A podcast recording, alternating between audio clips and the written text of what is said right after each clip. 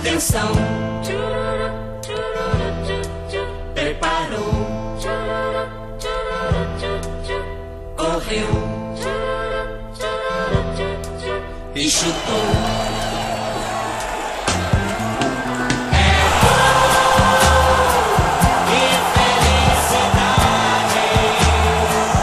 Alô, companheirada da Podosfera. Tô passando aqui pra deixar um recado pra você acompanhar o podcast na marca da Cal. Porque o mundo é uma bola. Uma produção é Gol Podcasts Associados. Nas redes, segue a gente lá. Facebook, Instagram, Twitter, Orkut. Arroba na marca da Cal. Olá a todos e todas que escutam o podcast na marca da Cal, seu podcast canhoto. Antes de a gente iniciar o nosso episódio 8, queria render aqui uma homenagem ao Marinho, vítima de um ataque racista, nojento, que logo depois vem com aquele discursinho de que foi sem querer, que não tinha intenção. Marinho se posicionou muito bem, falando do orgulho que tem da raça, do orgulho que tem de ser negro e colocou o racista no lugar que ele merece. Fogo nos racistas. E vamos para o nosso episódio 8, que será sobre comida de boteco. Quem gosta de futebol tem lembranças sobre o gostinho que isso traz, as lembranças que vêm e tudo mais. Bola, bola, começa o jogo, começa a bater mais forte o coração de todos nós. Mas antes de começar a falar sobre comida de estádio, vamos apresentar a nossa bancada, que hoje tem três convidados que são do Egol e pela primeira vez participam. Inicio pela Maíra, contigo. Oi, gente, obrigada pelo convite. Que delícia estar aqui com todo mundo da Gol e falar de um assunto igualmente delicioso que é comida de estádio, que eu amo e comer é uma motivação a mais para ir no estádio. Adoro, ótima pauta. Nosso baiano Zé Guerra. Mandar um salve para nossos ouvintes, um abraço para o pessoal do Egol com essa nova empreitada. E falar de comida de estádio é falar de ambiente de estádio, né? E como arquibaldo, arquibancadeiro que sou, é uma oportunidade ótima de estar trocando essas impressões e já colocando desde o começo de colocar nosso, nossa briga contra a arenização pelo estádio que tem cheiro, tem gosto e tem vida. E o cara que coloca ketchup na pizza, Gustavo. Bom dia, boa tarde, boa noite. Não sei que horas o querido ou a querida ouvinte estão ouvindo, né? Só fazer a retificação que esse é meu segundo programa. Participei do programa de estreia, viu, Michael? Esquece não, pô. E eu, particularmente, não coloco ketchup na pizza porque eu não gosto de ketchup, mas é um direito sagrado de quem gosta de ketchup botar ketchup na pizza, porra. Pizza tá ali, pede ketchup. Se você gosta, bota para quem quiser. Cada um põe o que quiser, onde quiser. Liberdade. Beleza.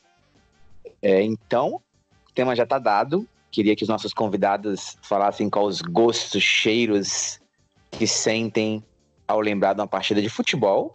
E não esqueçam de dizer de qual bancada, qual time que vocês torcem aí. É com vocês. Vamos lá então. Como baiano e torcedor do Vitória que sou, eu conheci o futebol pela antiga Fonte Nova, talvez o estádio mais lindo do mundo, a antiga, e virei adulto no Barradão, no nosso santuário rubro-negro construído, o estádio que transformou um lixão em um bairro que trouxe vida a uma parte da cidade. E o cheiro que me lembra estádio é uma coisa que consumimos muito na Bahia é amendoim cozido. Combina demais com o estádio, com o nervosismo do jogo. Você compra dois, três, quatro pacotes de amendoim cozido e fica comendo amendoim cozido e vendo o jogo. E a primeira sensação quando você me pergunta o que eu penso de gosto de estádio é de amendoim cozido. Logicamente, hoje tem um gosto da cerveja, o gosto do churrasco e, como não pode negar, o gosto do acarajé, né? Embora seja uma coisa um pouco difícil de você achar um bom acarajé nas proximidades ou dentro de um estádio, mas não pode faltar uma carajé num dia de estádio. Vou pegar o gancho aí do Zé e comentar primeiro que, assim, dos estádios da Bahia, eu conheço só a velha Fonte Nova e o Barradão. E, então, já tive nos dois e são duas casas maravilhosas. Zé Vitória, eu sou também rubro-negro, só que do rubro-negro do Rio de Janeiro, sou Flamengo, mais querido do Brasil, mais amado por todos os cantos. E eu, por suposto, cresci no maior estádio do mundo, quer dizer, antigo maior estádio do mundo, que não é mais, né? Arenizaram aquela nossa relíquia que tinha ali nas cercanias do antigo Rio Maracanã, mas não sei o que é aquilo ali, não, mas não é o velho Maraca. Enfim, a única coisa, aliás, que resta do velho Maracanã é o cachorro quente da Genial, né? Que aliás é um cachorro quente mais simples do mundo, é pão com, pão com salsicha os caras vêm um, vem junto ketchup, mostarda, maionese, uma coisa mais simples. É a única coisa que permaneceu do velho Maraca até hoje e que eu comia quando criança, né? E é curioso que minha filha, por exemplo, tem, vai fazer 12 anos esse ano, ela diz que vai ao jogo principalmente para comer o cachorro quente do Genial que vende lá no Maracanã. Que é um cachorro quente absolutamente simples, mas por incrível que pareça, é inclusive uma marca registrada do Rio de Janeiro, tem quiosque dessa porra em outros lugares, mas é característico do Maracanã. Eu sou São Paulina, então vou falar da minha experiência no glorioso Cícero Pompeu de Toledo, mais conhecido como Morumbi. Vou dizer que a gente não passou por esse processo de arenização. Na época, eu até fiz bastante questionamentos, assim, né? Por que construir um estádio novo para o Corinthians quando a gente tem um maravilhoso estádio do São Paulo Futebol Clube? Mas no fim das contas, ao fim e ao cabo, acho que foi melhor, vendo os depoimentos aí dos meus colegas. Não que eu esteja defendendo aquela impressora que é o estádio do Corinthians, né? Que é horroroso, mas. É, enfim, eu acho que é bom que o Morumbi pôde cultivar um pouco dos seus aspectos iniciais, vendo a Fonte Nova e o Maracanã tão descaracterizados, né? Mas o que me lembra, assim, ir ao Morumbi é muito daquelas barracas de comida que ficam no canteiro central ali da avenida que dá acesso ao estádio, né? E que tem aquela chapa bem quente, assim, que faz sanduíche de pernil, faz hambúrguer, e tem aquelas vans de cachorro quente, né? E eu acho que o mais característico é o sanduíche de pernil, assim. Mas eu, como gosto muito de cachorro quente, sempre ia parar naquelas vans ali de cachorro quente, que eu acho uma delícia. Mas como São Paulo também tem muitos estádios e gostos para tudo. Eu também me lembro bastante de comer pastel na porta do Pacaembu e de comer o canole da Rojavari e de comer comida portuguesa ali perto do estádio da Portuguesa, né? De comer bolinho de bacalhau e tal. Tem um restaurante ótimo ali perto que é o Santos, que é super tradicional, tem um arroz de polvo incrível. Eu só não tenho muito, muitas grandes lembranças ali do estádio do Palmeiras, assim, acho que eu só comia cachorro quente ali também. Não me lembro de nada muito especial, não. Me desculpem aí os porcos, mas eu não, não me lembro de grandes coisas de lá, não. Mas enfim, ir ao estádio é comer, né? E comer é muito bom, assim como assistir futebol e torcer. Tu falou de porco, não tem como resistir, né? Porque a linguiça de porco ali do podrão, que vende na porta do Maracanã, é uma delícia, né? Então, acho que até por isso você não se, lembra, não se lembrou, né? Porque porco a gente lembra logo para comer, né? Um excelente aperitivo de várias maneiras que você pode comer. E aí, eu, tu falou de linguiça, falou de porco, eu lembrei do podrão na porta do Maracanã, que a gente pode... Tem gente que come até com salsicha, mas o podrão bonito mesmo é um cachorro quente de linguiça que você entope de mil recheios, bota é, batata palha, bota ovo de codorna. Só não bota essas coisas que vocês aí de São Paulo gostam, que é esse tal de purê em cachorro quente. Gente, eu né? ia falar isso, Gustavo. cachorro quente, Gustavo, isso é, uma, isso é uma arte, veja bem, porque assim, o cachorro quente, quando ele vai muito recheio, né, você põe o vinagrete, daí você põe ervilha, milho, eu particularmente não gosto muito de milho, de colocar milho, eu adoro milho, mas cachorro quente eu acho que não combina. Daí você põe lá maionese, ketchup, mostarda, né? Tem alguns lugares de São Paulo que a galera põe curry, que fica mais sofisticado. Mas assim, você precisa colocar alguma coisa que seja tipo uma argamassa que prenda todos aqueles ingredientes dentro do pão do cachorro quente, entendeu? E daí você tem essa ideia genial que é o purê E aí, além de tudo, vem com queijo ralado batata palha em cima, porque eles grudam e também não caem. Então é, o purê é a argamassa perfeita do cachorro quente. É genial. Nada contra, mas aqui, aqui isso não rola, não. A graça é você se lambuzar no podrão, pô. Como é que é aí na Bahia, Zé? Olha, é, eu não vou negar que ultimamente eu tenho tido mais experiência de estádio em Goiás do que em Salvador mesmo. Né? Eu estou radicado, radicado aqui em Brasília tem quase 15 anos. E sempre quando o Vitória joga em Goiás, em Goiânia, contra o Atlético, contra o Vila Nova, contra o próprio Goiás, a gente sempre mobiliza a torcida para cá. E ultimamente, a minha grande experiência de comer no dia do estádio é parar no meio do caminho, nos restaurantes de estrada, já em Goiás, e comer empadão goiano. Já comeram empadão goiano? Watch for Descreve, descreve ele aí pra gente, Zé o empadão goiano é como se fosse uma torta, uma tortazinha, né? Uma massa, uma forminha pequena, uma, um empadão, né? Uma empada grande, uma forma de empada grande. E aí você faz uma massa embaixo e você enche de tudo lá dentro: milho, piqui, gueroba, é, linguiça, porco, galinha, carne moída. Então é um, uma, como se fosse uma torta, uma, entre uma empada e uma torta cheia de coisa dentro. E é uma coisa que a primeira vez você olha assim meio feio, mas é deliciosa. Hoje, na ida para o jogo, seja de excursão de ônibus que a gente aluga, os torcedores do Vitória daqui de Brasília, para descer, seja de carro, tem que ter uma parada na beira de estrada para comer ou um empadão goiano ou um pão com linguiça, que também é de muita qualidade aqui. É, pão com linguiça realmente é comida de estrada de tudo quanto é canto do país, né, cara? Mike quer falar alguma coisa aí? Fala aí, Maico. O Zé tava falando assim um, um pouco, né? É, dessas experiências de, de ir para outro lugar e tal, eu comecei muito a ir para estado de Minas, né? Na adolescência, ia poucas vezes para São Paulo, não tinha, não tinha grana, não, não tinha tanta oportunidade.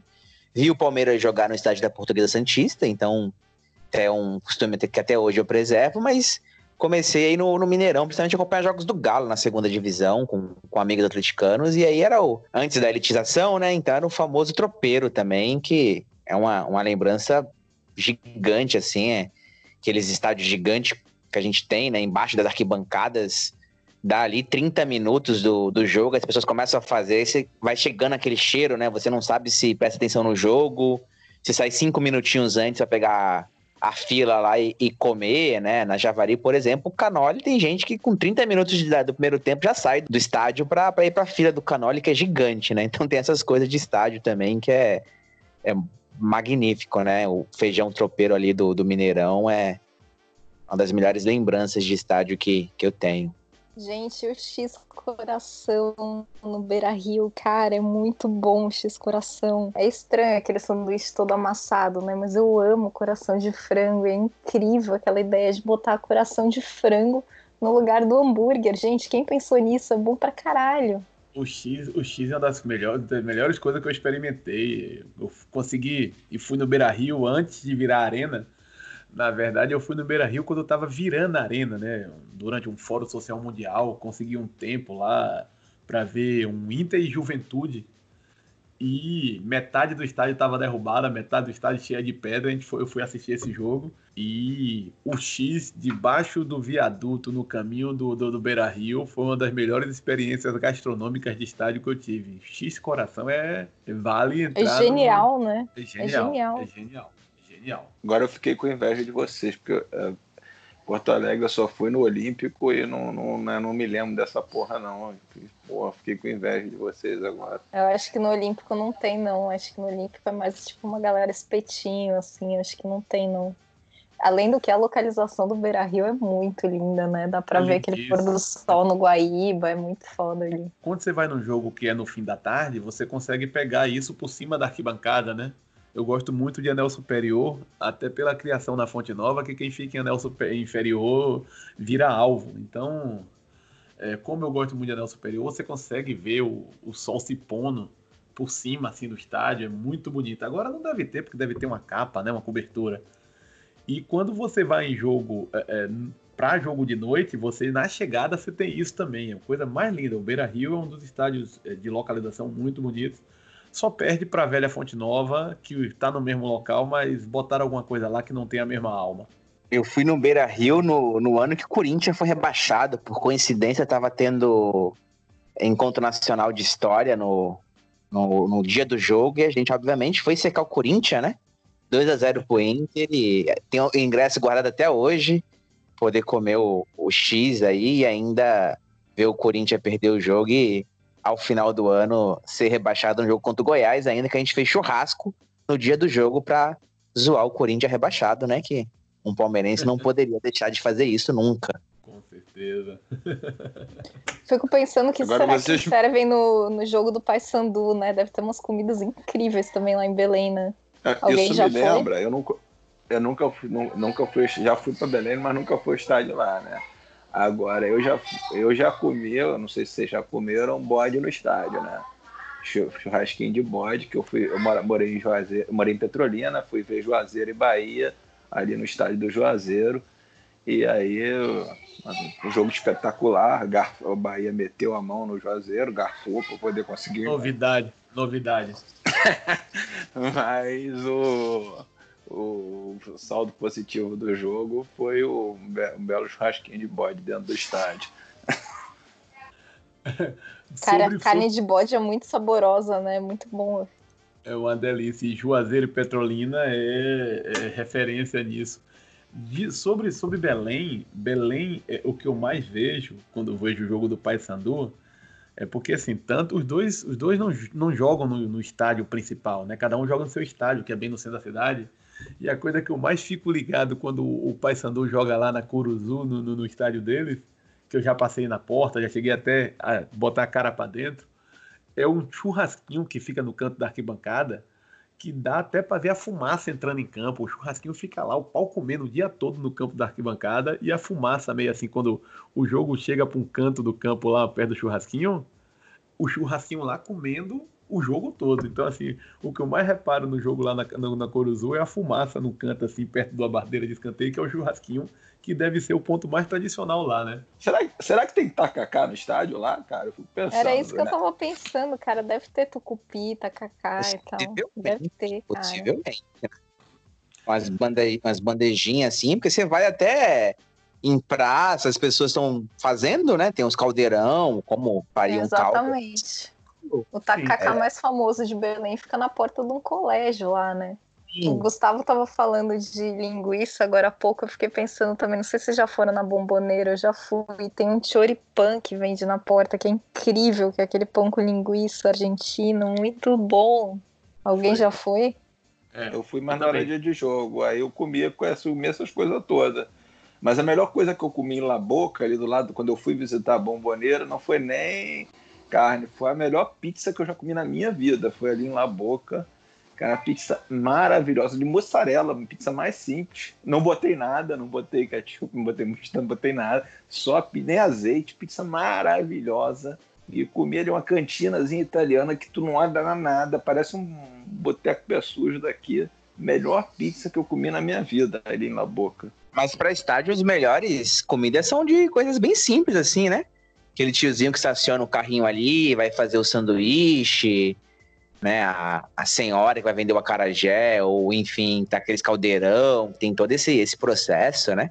O bom é isso mesmo, você já vai conversando com a pessoa, já vai conhecendo as suas histórias, as suas vivências.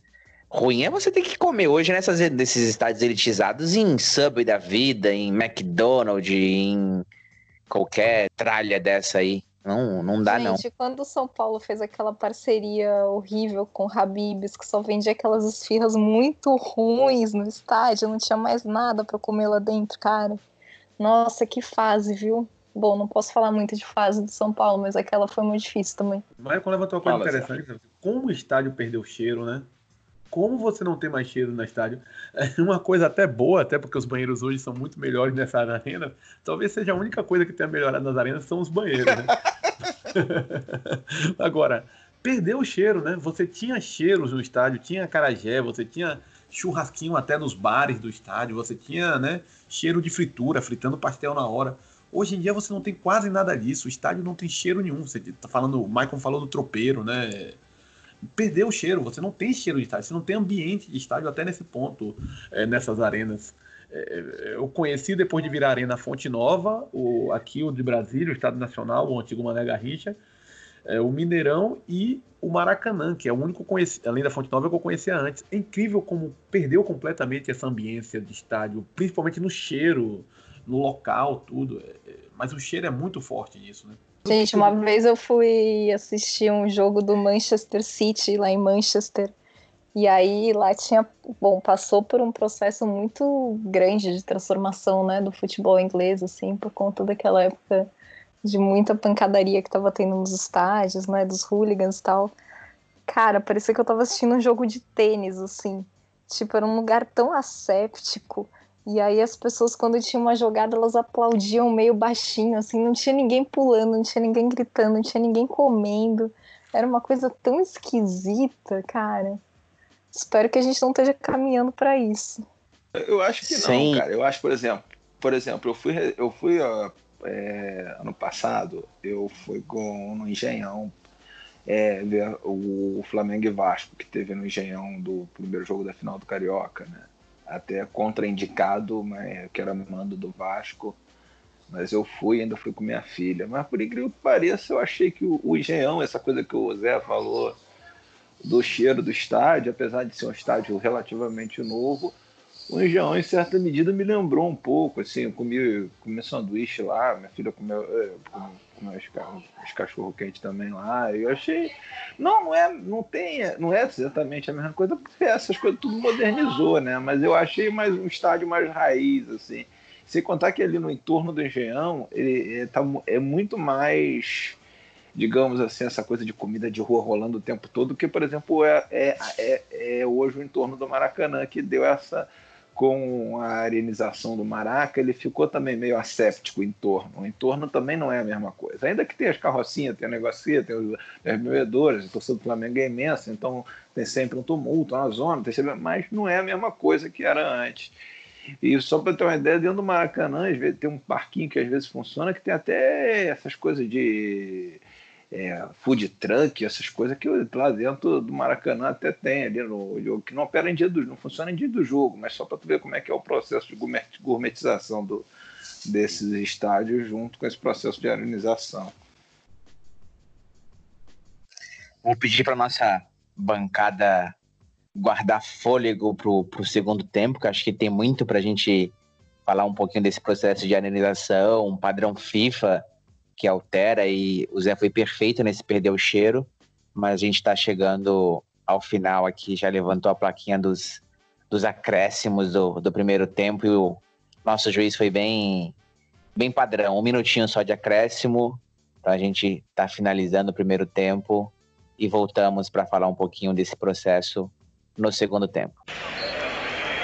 Acabou o primeiro tempo. Vamos fazer o seguinte, vamos lá para dentro, ver como é que está o vestiário neste momento. Vamos lá. Povo lá do professor universitário.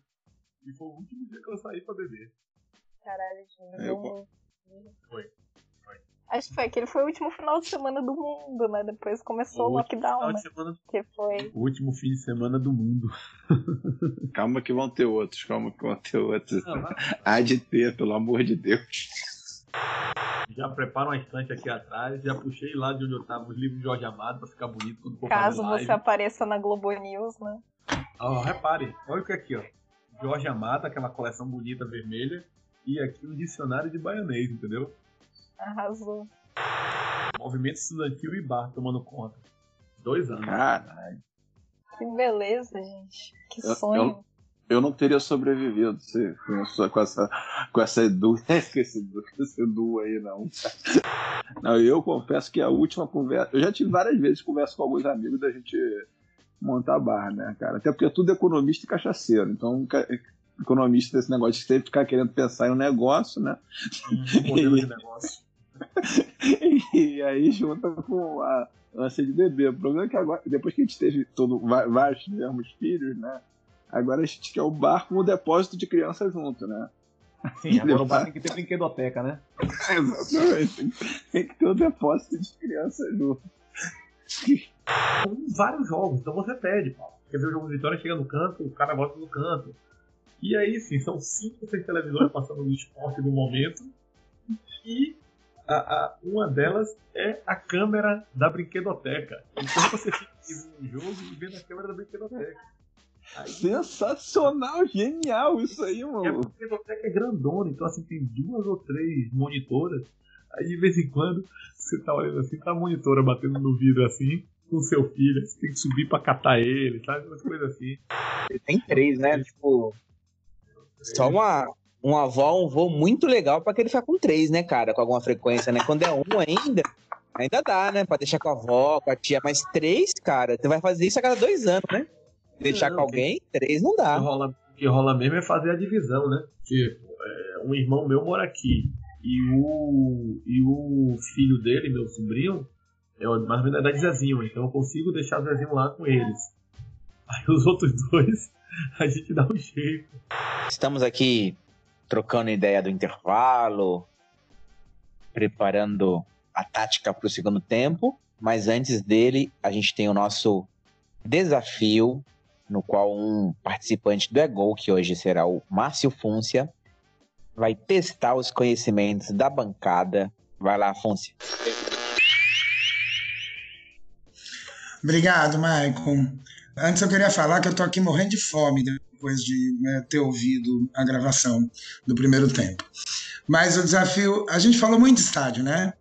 Então eu vou falar o nome de quatro estádios eh, brasileiros eh, e vocês têm que adivinhar quais são os clubes que mandam os jogos nesses estádios. E tem três alternativas para facilitar. O primeiro estádio é o Orlando Scarpelli, o segundo estádio é o Quaraci da Mata Fonseca, o Fumeirão. O terceiro estádio é o Proletário Sabino Ribeiro, a Caverna do Dragão. E o quarto estádio, o Doutor Novelli Júnior, o Majestoso da Vila Nova. As alternativas são A. Havaí, Asa de Arapiraca, Sergipe e Marília.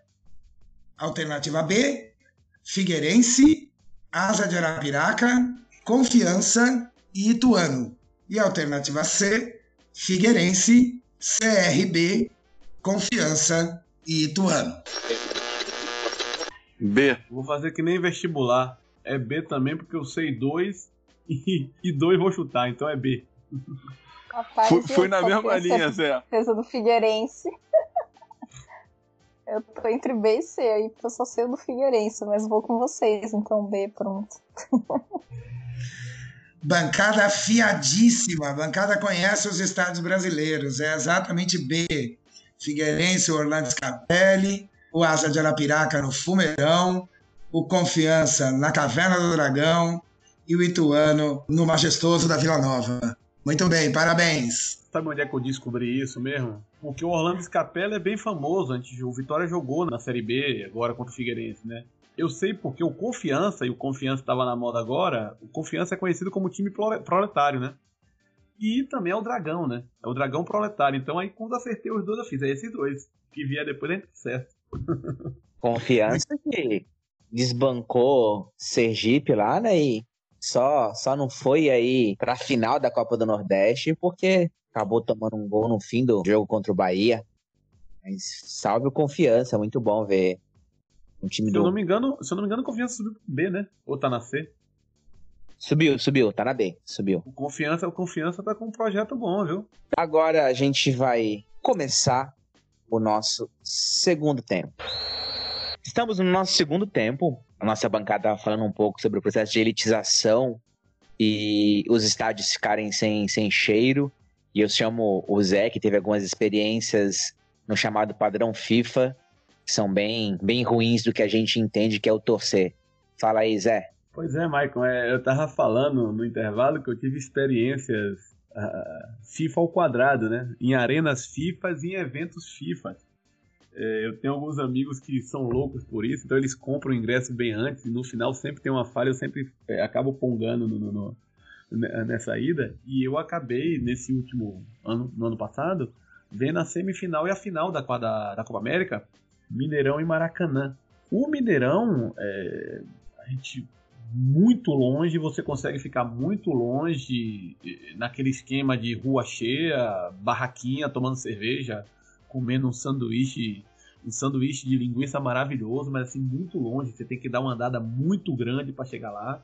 E quando você chega, já é aquele esquema, né? Cerveja do patrocinador, é, é, comida do patrocinador, além da experiência em si dentro do estádio, sem cheiro nenhum, muito difícil. Você sentar é muito complicado. Então, as experiências são muito ruins. E o Maracanã, um dos poucos estádios da arena que eu tive experiência de conhecer antes de virar arena, poxa, o Maracanã eu fui em 2010. É, é, então, assim, era outra coisa, arquibancada de cimento, é, comida, os bares tradicionais de lá, e agora mudou completamente. Então, assim, é, é, boa parte da experiência do dia do estádio, você perde, do dia do jogo, você perde, porque dentro do estádio e nas proximidades até um, dois quilômetros, você perde. Então, você acaba chegando, entrando e saindo e depois procurando alguma coisa que não tem muito a ver com o estádio. Então você perde muito essa experiência. O Maraca ele tem uma coisa da localização, né, cara? Porque ele é muito bem localizado, ele é muito, muito bem localizado. Então tu não precisa andar muito para tu tá num bom bar, tu tá num, num lugar que você vai comer bem. É do lado é, e tem transporte para tudo quanto é lado também, onde é que tu chega rápido, em termos de modais é um local bem localizado. Então, assim, você ainda consegue comer bem e, e dar cinco minutos do estádio, dois minutos do estádio, sem, sem nenhum grande problema.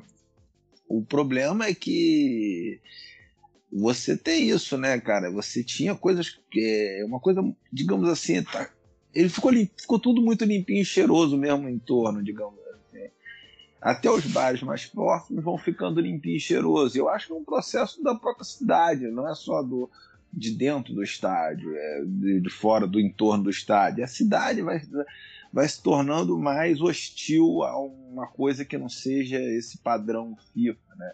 E o Rio de Janeiro sofreu muito esse processo, né? É um pouco assim a percepção que eu tenho, assim.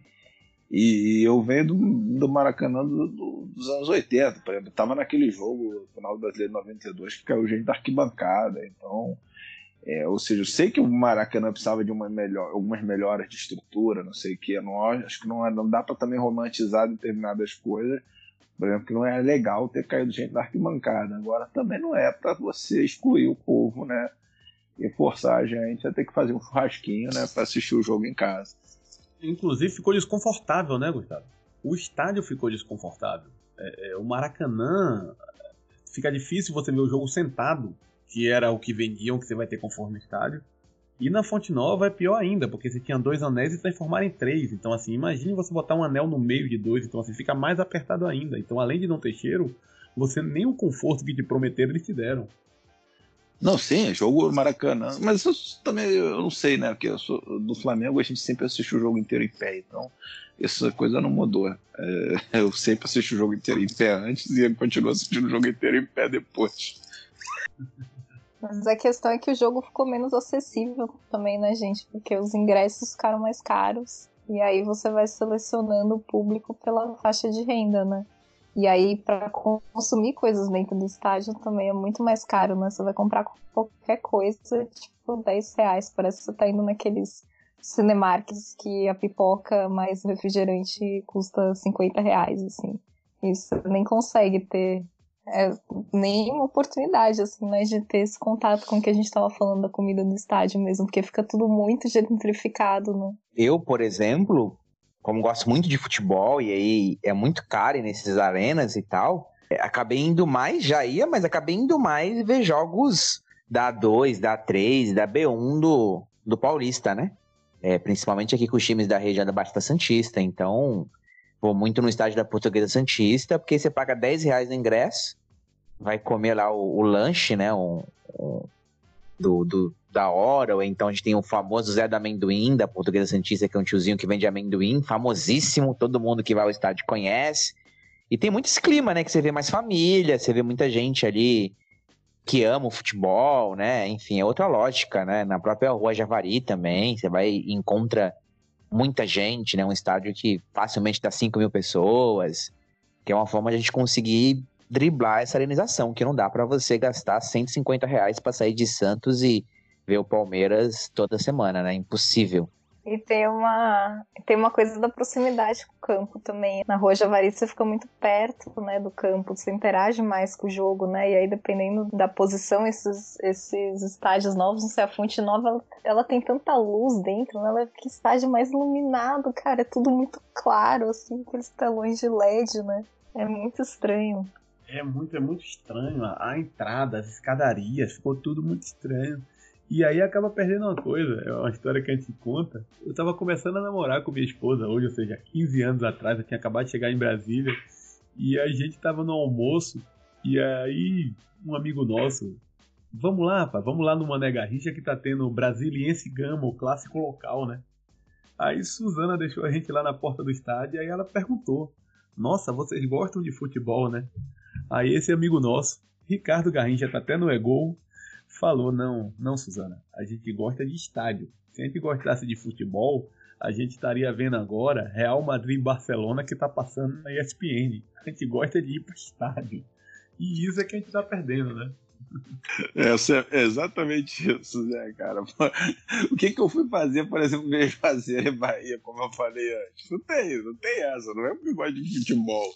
Aliás, essa é a parada da pandemia também, que eu acho que me dá um pouco nervoso com esse negócio da pandemia, esses jogos sem torcida, né, cara? Eu não consigo ter tesão porque futebol envolve isso, né, cara?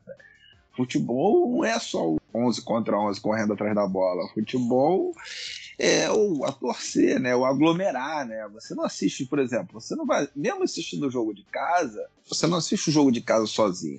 Você assiste, pô, faz um churrasquinho com os amigos, é, cervejinha, petisquinho aqui, amendoinzinho, é, azeitona, salaminho, bota um negócio aqui, pô, sempre tem alguma coisa, não é não é a mesma coisa assistir jogo sozinho, né? Isolamento social, nem porra, isso tá tudo errado, mano. Tá tudo errado. O Gustavo deu gancho aí do que eu queria que vocês debatessem um pouco, que era justamente também, por vários motivos, a gente não consegue estar tá, tá sempre no, no estádio, né? E a gente gosta de ir ao estádio, a gente gosta de estar com, com amigos, com familiares, enfim. Futebol, como elemento da cultura, ele socializa, né? Então a gente tá aí sempre é, tendo o futebol como um momento de encontro com, com os amigos. E aí o que vocês costumam fazer? Aqui em Santos, por exemplo, a gente costuma fazer muito uma feijoada para assistir a final da, da Champions, que são vários anos, né? Esse ano ainda não sabemos se faremos de, devido ao isolamento, mas tinha toda a preparação da, da feijoada na, na casa de alguém da, do grupo e comia aquela feijoada maravilhosa vendo a final da Champions. Vocês têm alguma programação? Costumam chamar amigos, cardápio? Como é que é esse ver jogo em casa ou num bar para vocês? Air fryer a invenção da humanidade é o air fryer. Quando a gente faz algum evento aqui em casa para ver jogo, tá? É justamente isso. Aí traz o que? Traz o que você vai beber e traz alguma coisa para botar na air fryer. Então bota linguiça, bota bacon, bota o que for para fazer petisco na air fryer, petisco frito sem gordura e vamos nessa, porque é isso. O bom é juntar, fazer resenha, conversar, perturbar. E, e isso é que a gente está perdendo um pouco com um pouco da arenização, sobrava da gente fazer essa resenha, essa bagunça em casa. Agora nem isso a gente tem, né? Então a gente tem que ficar no máximo resenhando por, por mídia social. Tem jabá não é gol agora, gente? Air fryer. é, fryer agora é um gênero, entendeu? Virou. Tem anúncio? Virou, Alguém tá pagando o podcast? Que ótimo. Virou, a air fryer virou gênero, assim, é fritadeira sem, sem, sem, sem óleo. Bota tudo nela. Eu acho que combina com fritura, né? Futebol combina com fritura, com coisa gordurosa, assim, né? Com hambúrguer, com batata, com bolinho, né? Bolinho de peixe. Não sei, eu acho que combina, assim, uma cerveja com, com fritura, com pastel e tal. Acho que vai bem, assim. Ah, esse cara é um pouco nessa linha que eu ia comentar, né? O que eu vejo jogo, para mim, óbvio que é, eu, eu cansei de me reunir em casa, mas para mim isso não é no estádio, é no bar, né, cara? O bar chama a partida de futebol. Que, aí você sai pedindo aqueles petiscos bem gordurosos mesmo, que, que é ataque cardíaco em duas semanas, né? Pô, mas, pô, torresminho, é, aquelas porra, pastel calabresa, calabresa cebolada. Ai, Moela, é, Aquelas coisas bem assim. Garantiu, garantiu o ataque cardíaco da semana, entendeu? Só, só coisa boa. Frango né? a passarinho. Nossa. Frango a passarinho. Entupido diário. Com certeza. Essa que é a delícia, né, cara? Agora, nessa coisa de fazer em casa, eu lembrei na Copa de 2002, a gente já sempre fez churrasco, né, né? Copa de 2002 foi lá na porra do outro lado do mundo, né, cara? E a gente fazendo churrasco de madrugada, cara. Achava uma coisa sensacional, viu? Como se fosse é, churrasco de tarde, né? E era um churrasco às 40, 50 pessoas que eu fazia na casa da minha mãe. Puta, todo mundo, cara, uma, uma era farra da porra, mas era churrasco, se fosse assim, de dia. Mas era o quê? 4 da manhã, 3 da manhã. Muito surreal aquela Copa. Eu lembrei dessa porra agora, vocês falando. Mas, Gustavo, e- enquanto tava no meio do campeonato era beleza, o jogo era uma da manhã e quatro da manhã. O problema foi a final, que era 8 da manhã. Como é que você começa a pegar o ritmo de fazer churrasco 8 da manhã? Você tem que começar a fazer 6, né? Foi um trabalho assim de você começar a dormir mais cedo, aclimatar confuso, pra acordar 4 da manhã pra se juntar pra fazer o churrasco da final. Foi exatamente isso. Essa loucura toda que eu tava lembrando. Era uma coisa completamente errada, né? De você pensar logicamente churrasco de madrugada é errado. Isso tá errado, não tá certo. Mas enfim, rolou. Eu lembro que eu vi essa final virado, né? Tinha ficado acordado pra ver todos os jogos. E é aquela coisa de, de torcedor, né? Falar, mano, não, não vai dar certo de dormir. Vamos, vamos repetir o que tá né? Time que tá ganhando não se mexe, né, cara? E aí, vambora. A gente assistia na pizzaria de, de, um, de uma amiga nossa lá tal. O cara fechava a pizzaria e a gente ficava lá, tinha uma televisão. E aí, taca a conversa, viramos uma garrafa de amarula até chegar a hora do jogo e depois aquela festa, né? Que a gente sempre tem pós, pós-jogo. E também tem essas questões dos jogos de sábado e domingo que você vai o dia inteiro, né? Jogo 4 da tarde, você já se encontra com os amigos às duas, vê o jogo e continua no bar e não sai do bar, né? Ou então aquele jogo de manhã das 11, assim, é, é o evento do dia inteiro, né? O futebol, ele acaba te, te levando ali a ficar o dia inteiro com, com amigos, com familiares, na resenha. Nossa, com certeza. Eu já tive um dos fins de semana. O último fim de semana, o último jogo que eu vi do Vitória em- em- em Salvador, foi um dos fins de semana mais assim, vinculados ao futebol, que eu era conselheiro do Vitória, né? E a gente estava num processo muito ruim de antecipação de eleições. Então, fechou um fim de semana que era sexta reunião do conselho, sábado jogo do Vitória e domingo a assembleia para votar a- a- o encurtamento do mandato do presidente. E aí você imagine que foi, né? Eu trabalhei aqui, deixei tudo esquematizado, peguei o voo pra sair direto na reunião do conselho, depois já bebe com os amigos, no outro dia acorda na casa do meu pai, almoço com meu pai e já vai pro estádio, o pessoal no churrasco, o pessoal não queria nem entrar pra ver o jogo, mas como eu vim de fora eu queria ver o jogo. Aí vi o jogo e depois fica no churrasco. Aí no outro dia tem que acordar cedo pra ir pra assembleia. Foi um fim de semana completamente vinculado ao futebol desse jeito mesmo. Agora, esse negócio de jogo 11 horas da manhã, eu acho que é um crime contra a saúde pública, maluco. Não dá. Porra, isso é absurdo. Vou começar a beber cedo, com petisco, essas porra. Vai chegar como, né? Cenas lamentáveis no fim do dia. Dá não. É, eu acho também. Acho que pelo menos tem a barreira psicológica do meio-dia, né? Assim, você se apega nela. Mas aí com esse jogo das 11 não tem como. É foda. Mas eu tava lembrando na Copa eu, eu não, não fiz isso de virar, não. Eu acordava mais cedo. É, jogo 11 horas é porque lá na Bahia a gente tem esse costume de fim de semana de começar a beber cedo, né? A gente joga o futebol, a gente pega o baba lá na Bahia é, é, de manhã cedo e acabou o baba já é direto, né? Pra tomar uma e aí quando tem dia de jogo a gente vai direto, só cada um bota a camisa do time e vai pro estádio. Então a gente já tem esse costume. Então o jogo de 11 horas a gente acaba já tendo um pouco de costume, então não foi tanto problema fazer a conversão, não. É flex aí, né? Na Bahia, então vocês estão flex, não tem problema algum. A gente, a gente é só avisar o horário que a gente faz a conversão, entendeu? Não, mas, na, mas Salvador casa cedo, 5 da manhã já tá todo mundo na rua, gritando, conversando. Tipo, a cidade já existe às 5 da manhã, assim, com alegria no sábado, sabe? Tipo, Começa tudo muito cedo o fim de semana, né? é Começa muito tudo cedo. Muito cedo o fim de semana.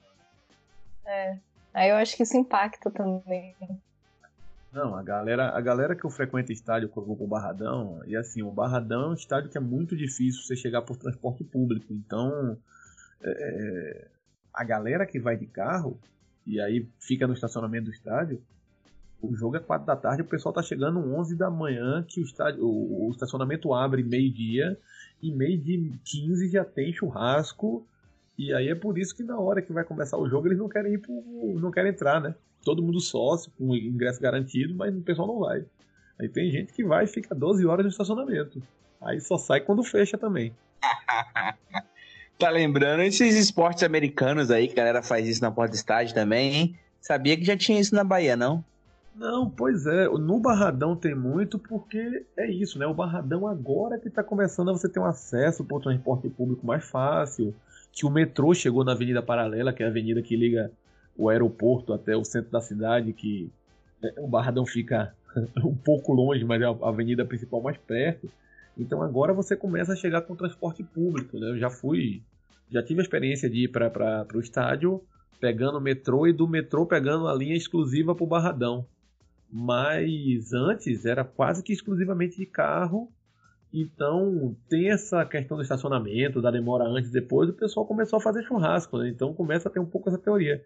Inclusive, a nossa proposta para pro, a direção é que eles comecem a ganhar dinheiro com isso, sabe?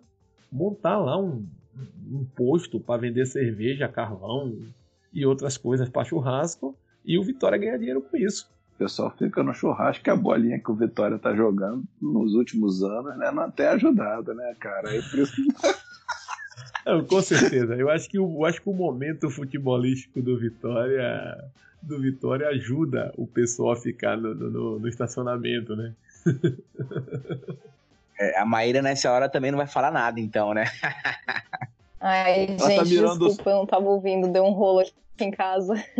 Ela tava mirando o sol. A provocação era que a bolinha do Vitória não, não motiva muito para ver o jogo, então você vai beber, não vai entrar no estádio. Eu provoquei que você tá nesse momento com São Paulo aí, né? Momento não, né? Era, né? Não, eu não tô muito afim de falar do São Paulo, não, gente. Acho que não é o momento. É, acho que tem muitas questões aí para serem discutidas mais relevantes no futebol, assim, que estão acontecendo de fato. Acho que deixa pra lá, assim, não vale a pena não. A gente, come, a, a, gente come mirando o sol, assim, a gente come um churrasquinho mirando o sol, assim, aí fica muito bonito. Cara, a última vez que o São Paulo ganhou o Brasileirão, eu lembro exatamente, eu tava num bar na Pompeia, comendo todas as comidas gordurosas, com telão, assim, tomando chopp. Aquele chopp com um pouco colarinho, bem gelado, assim, era tanta alegria, cara. Faz tanto tempo. a, a Maíra deu deu gancho aí, né, de que tem outras coisas mais importantes para a gente debater. E o Na Marca é um podcast de gente apaixonada por futebol, mas que não é alienado. Tem sempre aí posição. Então eu chamo o Márcio Fúncia para encerrar esse nosso segundo tempo aí, pro finalzinho dele, com o vermelho direto.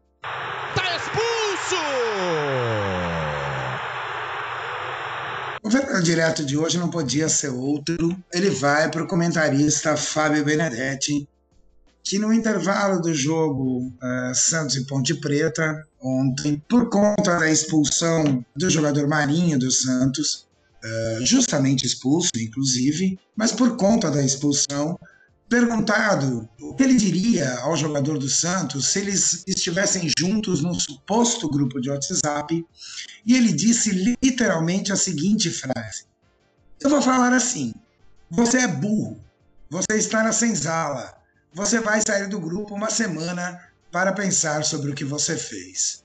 Eu acho que eu não preciso nem justificar o vermelho direto de hoje. É desnecessário realmente justificar tal atitude abjeta, nojenta de racismo.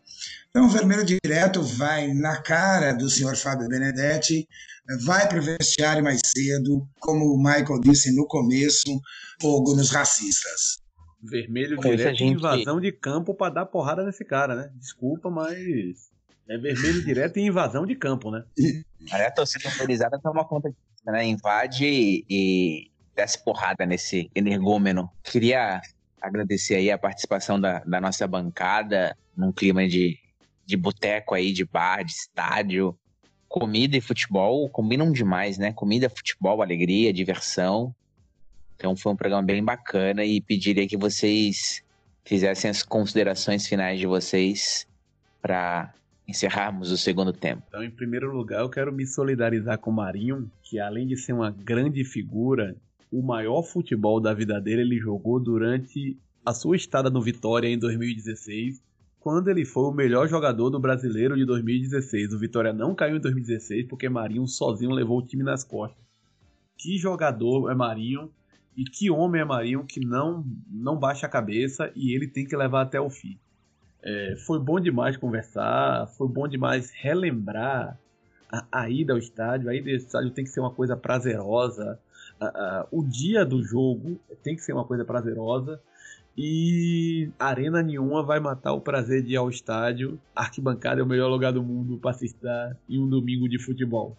Um abraço para os ouvintes, um abraço para a bancada. Vou aproveitar e deixar para Maíra encerrar. Eu vou fazer minhas considerações finais agora. Também mandando um grande abraço ao Marinho, dizer que tem vaga para ele no Mengão, joga a bola, né, apesar do Flamengo ter uma constelação de craques, joga a bola para estar tá no Mengão. Quero ele no meu time. E além disso, um guerreiro respondeu muito bem aos ataques racistas aí. E para encerrar mesmo, eu queria lembrar um pouco esse papo de comida, futebol. Lembra que futebol é uma coisa que a gente vê junto, né? A gente aglomera para ver, né? A gente tá fazendo uma parada que. E essa pandemia, essa porra toda, essa volta do futebol, para mim tá errado, sabe? Realmente tá muito errado. E a gente tá naturalizando, naturalizou mil mortes por dia como se fosse normal. Então eu queria deixar assim como um encerramento, é, digamos assim, essa indigestão que me dá a volta do futebol.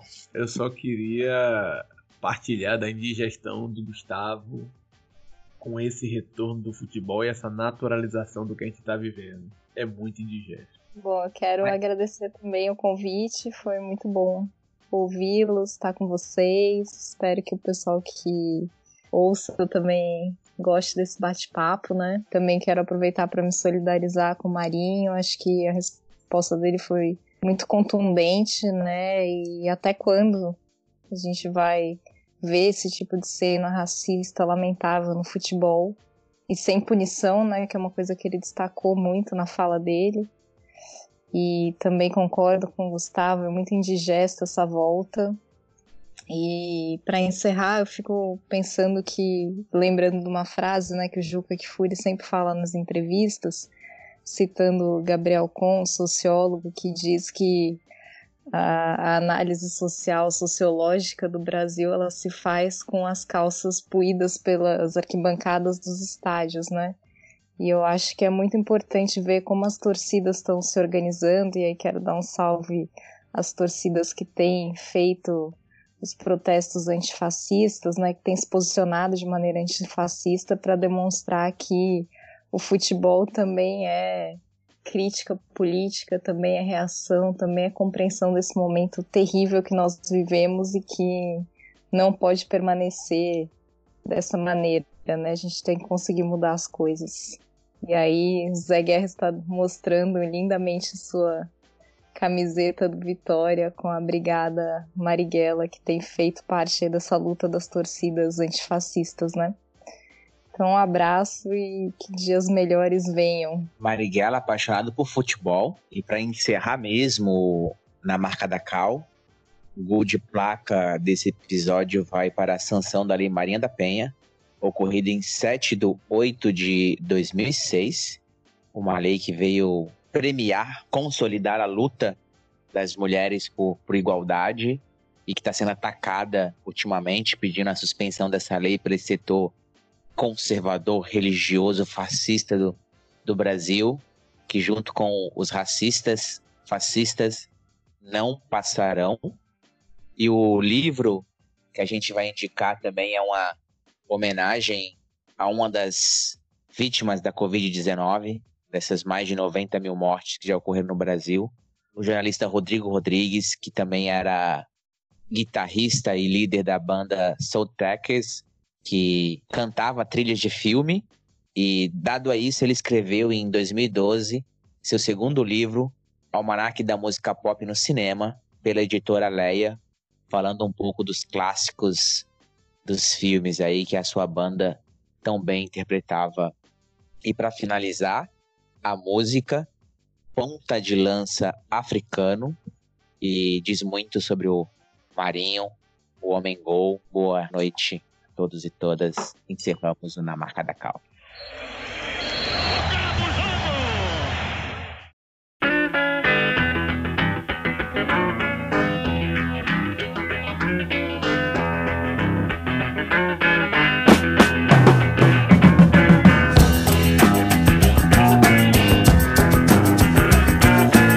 Mbabarauma, Homengo,